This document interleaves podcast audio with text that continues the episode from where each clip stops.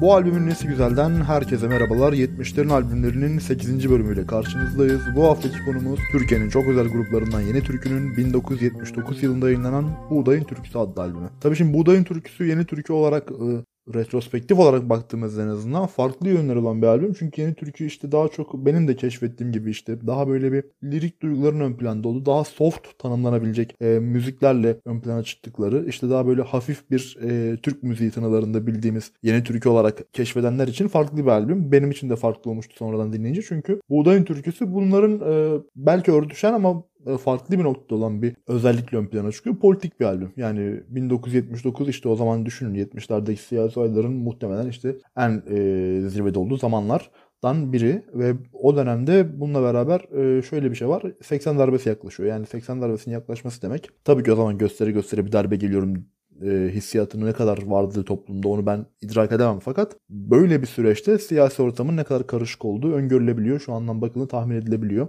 Hiçbir şey bilmesek bile bu şekilde bir hissiyata kapılabiliyoruz ki şarkıların birçoğunda belli ki politik olarak o zaman halkın e, yakından hissettiği bir takım gelişmeler, bir takım duygular söz konusu. E, bu albüm o açıdan güzel bir albüm. Zaten hani burada şu ana kadar bahsettiğim birçok albümdeki değer yargılarını taşıyan bir albüm ki Yeni Türkü hani bugün her zaman da bu çizgiyi sürdüren sonradan dediğim gibi farklı türde albümler yapsa bile konserlerinde ya da katıldıkları etkinliklerde söylemlerinde bunu her zaman sürdüren ki en son 3 ay önce dinledim. 40 yıl önce söylediklerinden çok farklı şeyler söylemiyorlar. Ee, bu yüzden çok değerli bir yolculuğun başlangıcı olarak tanımlanabilecek bir albüm. 2004'e kadar Sosyal Demokrat Halkçı Parti'nin yönettiği bir yerde yaşayınca işte o dönem daha da böyle hani Sosyal Demokrat Partiler gerçekten böyle bir e, şimdinin sol örgütleri kadar fraksiyonel bir çizgideydi. Yani net de onların o zamanki şeyleri. Şimdi biraz daha böyle koalisyonlara, ittifaklara sıkışan bir siyasette daha merkezde kalıyor ama benim hatırladığım çocukken daha netti ve o dönemde böyle sol e, cenahtan sol gruplarla Böyle bir ortamda büyüyünce tabii yeni türküyü keşfeder keşfetmez. Sonra buğdayın türküsünde görünce, e, dinleyince çok ciddi bir şekilde, hızlı bir şekilde ilgi duymaya başladım. Zaten hani Derya Köroğlu çok güzel bir sahne performansına sahip. O anlamda çok ilgimi çekmişti. İzlediğim e, kayıtları, dinlediğim kayıtları. E, bu yüzden hani benim için böyle Cem Karaca'dan Aşık Mahsuniye, Bulutsuzluk Özleminden e, işte Kızılırmağı falan birçok bu arada kedim miyavlıyor. E, kusura bakmayın onun için birçok böyle isimle özdeşleştirdiğim bir e, grup benim için Yeni Türkü. O açıdan çok değer verdiğim bir grup.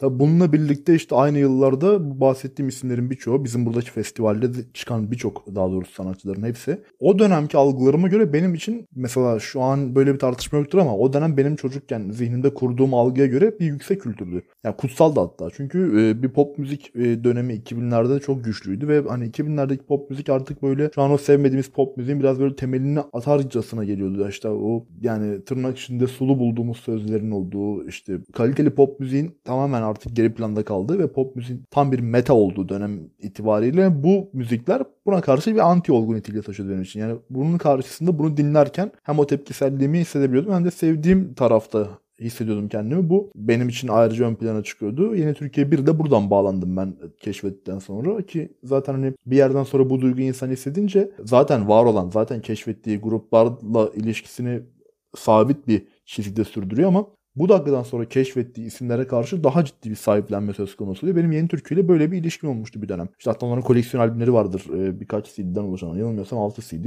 Hemen gitmiş almıştım mesela. Üniversiteye başladım sene. Geziden birkaç ay sonraydı hatta işte o da.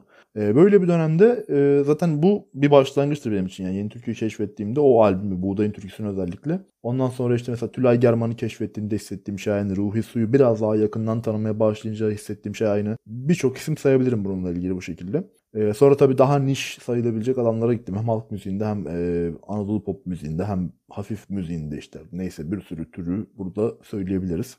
E, bu anlamda beni doyuran müziklerdi. Tabii yeni türküde işte bunlardan e, zaten 70'lerde birçok grubu saydığım gibi e, daha önce anlattığım gibi veya sitede yazdığım gibi bunlardan biri olarak ön plana çıkıyor. Şimdi yavaştan albümü daha detaylı madde madde incelemeye başlayalım. Albümün hikayesine bakınca 70'lerin albümlerinin o Anadolu olarak Anadolu pop ekolünden biraz daha farklı olduğunu yani politik duruş ve hassasiyet konusunda, içerik konusunda benzerlik taşıdığını, dönemi ruhunu yansıttığını ama müzikal olarak daha naif. Hatta işte bu yeni türkü ismi de yanılmıyorsam Inti İlimani'den yani Inti İlimani'nin de yeni şarkı ve yeni türkü akımlarında tanımlandı.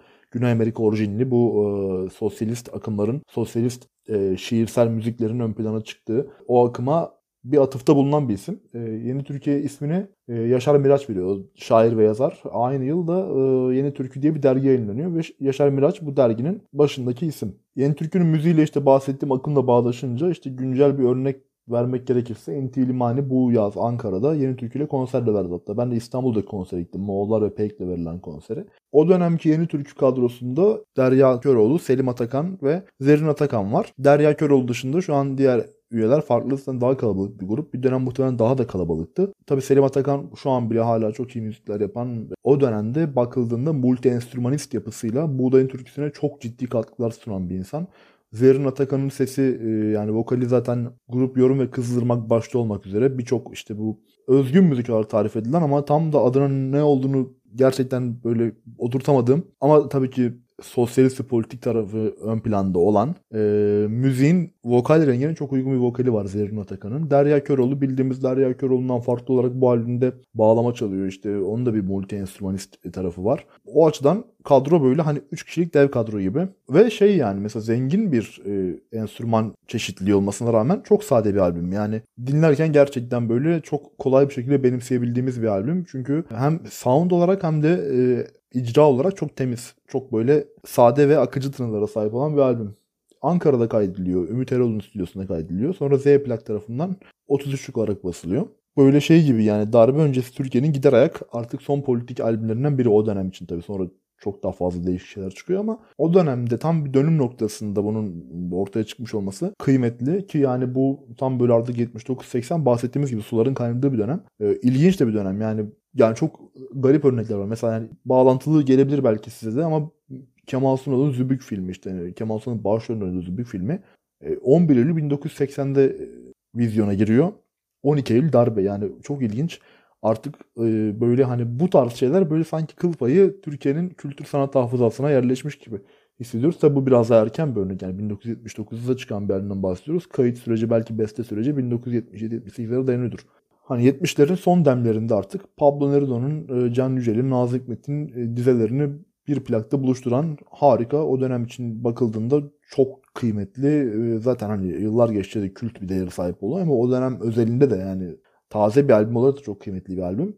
Sonra tabii 80'den sonra topluluk genişliyor. 12 Eylül'den sonraki süreçte Buğdayın Türküsü solcu şairlerin dizelerini taşıdığı için yasaklanıyor ve yeni türkünün yolculuğu daha grubun çok erken bir e, döneminde kısa bir sekteye uğruyor. Tabii ki yani 80 darbesi zaten malum ilanı birçok e, sanatçı için böyle bir süreç yaşatıyor. Tabii albüme geri dönecek olursak Türkiye'de malum benim de çok kullanmışlığım vardır muhtemelen burada. Kent ozanlığı tabiri çok meşhur. Gerçekten severim de bu tabiri çünkü hani ben şeye inanırım yani hep de söylediğim bir şey bu. E, ozan kültürünün yani ozanların yaptığı, e, ürettiği eserlerin geçmişte bir nostalji olarak kalmasına yana değilim. Çünkü bu insanlar kentleşmeyle birlikte şehre geldi. Bunların torunları, çocukları şehre geldi.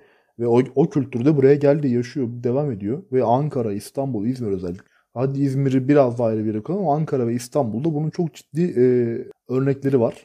Yeni Türkü bunlardan biri zaten. E, Derya Köroğlu, Selim Atakan, işte Zerrin Atakan. Onun dışında o dönem için bahsettiğimiz birçok isim de aynı ekole dahil. Kent Ozanlığı ekolüne dahil. Bu albüm yani Buğdayın Türküsü bunun tam karşılayan albümlerden biri. Çünkü dediğimiz gibi e, sonraki albümlerde bile görmediğimiz farklı bir mizacı olan bir albümden bahsediyoruz. Tabi albümde müzik dinleyicisi olarak e, e, öyle bir şey ki hem çok keyif aldığım hem de çok riskli bulduğum bir şey var. Çünkü kötüsü çok kötü oluyor ama iyisi de efsane oluyor. Şiir besteciliği. Yani burada Can Yücel'in Sardunya Hayatı şiiri az önce bahsettiğim şeydi ve İşçi Marşı. Özellikle Sardunya Hayatı ayrı bir, bir kere daha parantez açmak istiyorum. Yani bu kadar güzel bir müzik yani tarif edilemez, hayal edilemez bir müzik yapmışlar parçaya. O kadar akıcı, o kadar güzel bir melodi ki işte sololarıyla beraber ana melodisi hani şiir bestelerinin bazılarını böyle görülecek bir şey vardır böyle akmaz dinlersiniz çarpık gelir size ama tabii bunu tolere edersiniz. Çünkü hani şiirden müziğe evrilen bir şeyden bahsediyoruz ve bu e, anlaşılabilir bir şeydir. Fakat yeni türkü mükemmeliyetçilerin beğeneceği türde bir o, e, müzik ortaya çıkarıyor. Çünkü gerçekten Sardunya Yağat bana, bana göre yeni türküyle özdeşleşen parçalardan bir. Tabii ki dediğim gibi Fazıl Say başta olmak üzere pek çok güzel versiyonu da var ama bunun yeri çok ayrı. Selim Atakan'ın hakkını teslim etmekte yarar var. Yani gerçekten müziği ve düzenlemesi ona ait. Udla gitarın eşliği işte onlardan bahsediyorum. Büyüleyici bir şarkı. Çok seviyorum. Gerçekten de Türk müzik tarihinin en unutulmaz eserlerinden biri. Çok da kıymetli bir eser yani sonuç olarak. Can Yücel'in şiirinden bahsediyoruz. Bunun bu şekilde e, farklı insanlar tarafından da icra edilmesi çok kıymetli ki yabancı müzisyenler de var. Bunlar hani ben yazıların linklerini her seferinde söylüyorum. Podcast açıklamasında paylaşıyorum. Sardunya Ağıt'ın farklı versiyonlarını e, yazın içindeki bağlantılarda bulabilirsiniz. Onları da söylemiş olayım. İşte dediğim gibi Selim Atakan'la Derya Köroğlu'nun multi enstrümanist tarafı da var ve hani Derya Köroğlu mesela günümüzde gitar vokal olarak tanıyor birçok insan. Ee, bakıldığında albümde Jet Rotal gibi bir parça var. Gelincik e, dinleyenler belki bilirler. Bağlamayla flüt çalınıyor orada ve flütle bağlama flört ediyor. Dans ediyor birbiriyle. Yani çok acayip ve orada hani şey e, bağlamanın böyle o kadar temiz bir sound'a sahip olması çok etkileyici. Yani dinliyorsunuz mesela zengin yani birden çok bağlama kaydı var orada. E, ama hepsi tek tek anlaşılıyor böyle yani. Her sazdan çıkan her bir tını çok net anlaşılıyor. Bu tarz bir bağlama icrası çok hoşuma gidiyor. Çünkü genelde bağlamalar biraz daha böyle yoğundur. O seslerin birbiriyle teması bağlama dinletisinde özellikle eski ve hani köy türkülerinde köylülerin icra ettiği bağlama performanslarında ama şehirde değişiyor tabii ki işte bundan işte Ruhi Su başta olmak üzere birçok insanın katkısı var bunda. Hatta Ruhi Su ile beraber Orhan Gencebay'ın da katkısı var bunda. Bu Murat Ertel tarafından dile getirilen bir şehirde başka bir kıvama geliyor. Derya Köroğlu'nun buradaki bağlama performansı, gelincikteki bağlama performansı bana göre bu açıdan çok kıymetli bir örnek. E, dinlerseniz dikkat etmenizi tavsiye ederim. Buna özellikle yoğunlaşmakta fayda var. Çünkü gerçekten hani bağlamayı böyle tek tipleştirmemek gerekiyor. Çok ciddi performanslar, çok ciddi e, yorumlar getirilmiş zaman içinde. Ve Derya Köroğlu'nun bu albümdeki yaptığı da bunlardan biri. Hatta işte Sardunya Hayatı bağlamayla çaldığı bir versiyon da var. Yani vokal melodisini bağlamayla çalıyor. TRT kaydı. O da YouTube'da var. Haberiniz olsun. O da mesela çok ilginçtir yani. Benim çok hoşuma gidiyor dinlerken. Ki hani 3 kişilik dev kadro dedik. Yani dinliyorsunuz 3 kişi ama çok sesli bir albüm yani. Baktığınızda hani kayıtlarda çok daha fazla insanın olmuş olabileceğini düşünüyorsunuz. Bunu zaten hani her şeyden önce bir emek ve bir yoğun çalışma gerektiren bir şey. Ve tabii ki kompleks bir müzik algısı, anlayışı, zekası gerektiriyor. Çünkü bunların üretim süreçleri de var. Bu çok saygıdeğer bir iş. Bunu zaten Caz Semai yazısında da konuşmuştuk. Ee, çok severim böyle işleri. Hani multi enstrümanist insanların gerçekten kıymetini her zaman vurgulamaya çalışırım kendimce. Ki çok sessiz en güzel örneği mesela bizim Mamak türküsü olarak da bildiğimiz sonbahardan çizgiler. Hani 4,5 dakika parçadan bahsediyoruz ve ilk 2 dakikası çok yoğun bir giriş kısmına sahip. Hani albümdeki bazı parçaların işte zaten bugün bile ee, karşılığı var. Yani konserlerde zaten var ama hani sokaklarda, meydanlarda, mitinglerde karşımıza çıkabiliyorlar. Mesela Kadıköy'de çok fazla bilirsiniz böyle sosyalist örgütler, dernekler e, İskelenin orada çok fazla böyle duyuru yaparlar, miting çağrısı yaparlar ya da farklı şekilde politik çağrıları dile getirirler. E, pandemiden sonra biraz azaldı ama pandemiden önce çok ciddi bir şekilde vardı bu. Ve burada mesela Can Yücel'in İşçi Marşı'nı ya da Yeni Türk'ün albümünde e, yer alan, bu albümde yer alan sözleri Yaşar Miraç'a ait olan Özgürlük parçasının çok ciddi biçimde duyduğumu hatırlıyorum. E, İşçi Marşı tabii Türkiye'deki işçi mücadelesinin ön plana çıkan şarkılarından biri. Orada işte hava döndüğü işçiden, işçiden esiyor yel cümleleriyle başlıyor. Tabii ki o dönemdeki işçilerin mücadelesinin yükselişine e, atıfta bulunuyor. Gönül isterdi onun sonucu bu öngörü uygun olsun ama tabii ki ondan sonra işte maalesef 12 Eylül darbesi ve ortaya çıkan neoliberal bir ekonomik politikalar bütünüyle birlikte Türkiye başkalaşım geçiriyor. Ama ondan önce mesela işte 77'de Cem Karaca, Dervişan, 79'da Yeni Türkü gibi e, sanatçılar bu şiiri besteliyorlar. Fakat o dönem için dönüp baktığımızda bir öngörü olarak dinleyip umutlanmak istiyor insan ama maalesef e, aradan geçen 42 yılda, 80 darbesinden sonra 42 yılda zaman zaman böyle hissedilse de bu havanın yeniden böyle işçinin lehine ya da toplumun sınıfsal olarak çoğunlukta olan kesimlerin lehine döndüğünü hissettirse de e, artık maalesef bu kimlik siyasetinin ciddi bir şekilde artmış olması e, bugün bile hala bunların konuşuluyor olması kimlik ve kültür siyasetinin e, maalesef insanların artık e, sınıfsal olarak hak aramayı geçtim hak aram yani haklarından bile haberdar olmadığı durumu ortaya çıkardı. İnsanlar hani mesela birçok insan işçi olduğunun farkında değil şu an Türkiye'de. Böyle bir ortamdayız maalesef. Daha doğrusu e, işçi kavramı, işçi olgusu, Türkiye'deki işçilik olgusu 1 Mayıs'ta direnen e, işte örgütlü mücadeleye bir şekilde katkı sağlamaya çalışan ve işçi olarak düşünüldüğünde böyle sadece belli bir iş grubu olarak anılan bir e, kavram olduğu için birçok insan işçi olduğundan habersiz maalesef. Yani buna belki de ben bile dahilimdir. Öz eleştiri de yapabilirim bu konuda. Ama böyle şarkı özelinde bu serzenişimi, bu hayıflanışımı da söylemek istiyorum. Çünkü hala bunun farkında değiliz. Hala kültür ve kimlik siyaseti üzerinden belli bloklar yaratıp seçimi kazanmak e, peşindeyiz. Çok da e, bilinçli olduğumuzu düşünmüyorum bu konuda ki görülüyor da. Aslında tabii ki bu gereken toplumsal dönüşümün yaşanmasına belki de vesile olabilecek bir musibet. Şu yaşadığımız özellikle son birkaç yıl ama buradan ne çıkaracağımız konusunda e, emin olmak zor. Dediğim gibi bu albüm politik bir albümdü. Politik bir yorumla kapatmak istedim hani kendimce. Çünkü burada halk ozanlarına ve şairlere bulunan ve bu o dönem için ciddi bir politik karşılığı olan bir duruş. Albüme yakışacağını düşündüğüm için böyle bir parantez açmış oldum. Albümün genelinde bu parçaların özellikleri ortaya çıkıyor işte. Dediğim gibi aslında çok sesli ama bir yandan çok böyle sade ilerleyen parçalar. Ve birçoğu müzikal yönüyle beraber edebi yönde güçlü parçalar. E, tabi Buğdayın Türküsü Yeni Türkü'nün en popüler şarkılarından hemen hemen hiçbirini kapsamaz. Çünkü 80'lerden sonraki müzik e, anlayışı Yeni Türkü'nün insanlık şu anki Yeni Türkü algısını belirleyen şey gibi. Haklı olarak çünkü birçok e, şarkı ve albüm yayınlandı ondan sonra. İnanılmaz bir üretkenlik var özellikle 80'lerden 90'ların ortasına kadar. Sonra işte Super Baba'nın müziklerini yapıyorlar. Daha böyle lirik e, yönleri ön planda olan bir grup. O protesto epik tarzı ise ilk albümde yoğun bir şekilde görülüyor. Gelinen noktada tabii yeni türkünün konserlerinden insanların beklentileri de bu şarkıların ön planda olması yönünde. Ama ben mesela yeni türkünün sonraki albümlerindeki çoğu şarkıyı sevmeme rağmen Buğdayın Türküsü'nü grubun en iyi albümü olarak görüyorum. Çünkü farklı bir yerde hem de yani yeni Türkiye efsanesinin başlangıcı ve bir grup için bana göre en kıymetli şey bir müzik grubu için herhangi bir dönemde ve herhangi bir e, coğrafyada olabilir. Döneminin ve coğrafyasının ruhunu yansıtması ve bu Buğdayın Türküsü çok iyi hissettiriyor bunu bize. Ve hani şey çok keyiflidir ya aynı döneme ait kitaplar, filmler ve müzikleri kafada bağlaştırmak. Buğdayın türküsü benim için çok net bir yere oturuyor o dönemdeki diğer içeriklerle karşılaştırdığımda ve hissedebiliyorum bu albümü dinlerken. Bu çok özel bir şey. Bağlamında kalmasını sağlıyor bir sanat eserinin. E, benim açımdan çok önemli bir nokta ve bu yüzden benim için Yeni Türk'ün açık ara en iyi albümü. Çünkü mesela ben 70'ler serisinde, 70'lerin albümleri serisinde 10 albümden bahsetmiş olacağım işin sonunda. Ee, sonra başka bir seriye geçeceğiz. Ama burada mesela 70'lerde benim bayağı da baktım yani hangi albümleri yazsam, hangi albümleri anlatsam diye. Ama bunu mesela çok emin bir şekilde yazdım. Ve anlatmaya başladım. Çünkü çok kıymetli bir albüm olduğunun yıllardır bilincindeyim. Zaten hani Sardunya'ya ait işçi marşı ve özgürlük günümüzde de çok geçerli parçalar. Ve bunların günümüzde de geçerli olması günün böyle hani politik ve sosyal ortamında böyle savrulan insanlar için bir gerçekten geçmişten gelen bir dost gibi yani. Çok benzer şeyler hissediyoruz. Çok ciddi sıkıntıları paylaşıyoruz o dönem ve bu dönem olarak. Ve her zaman geçerli olan bir şey var. Umut her zaman var. O dönemde vardı, bu dönemde oluyor. Bundan sonra da olacak zaten diğer türlü yaşanmıyor.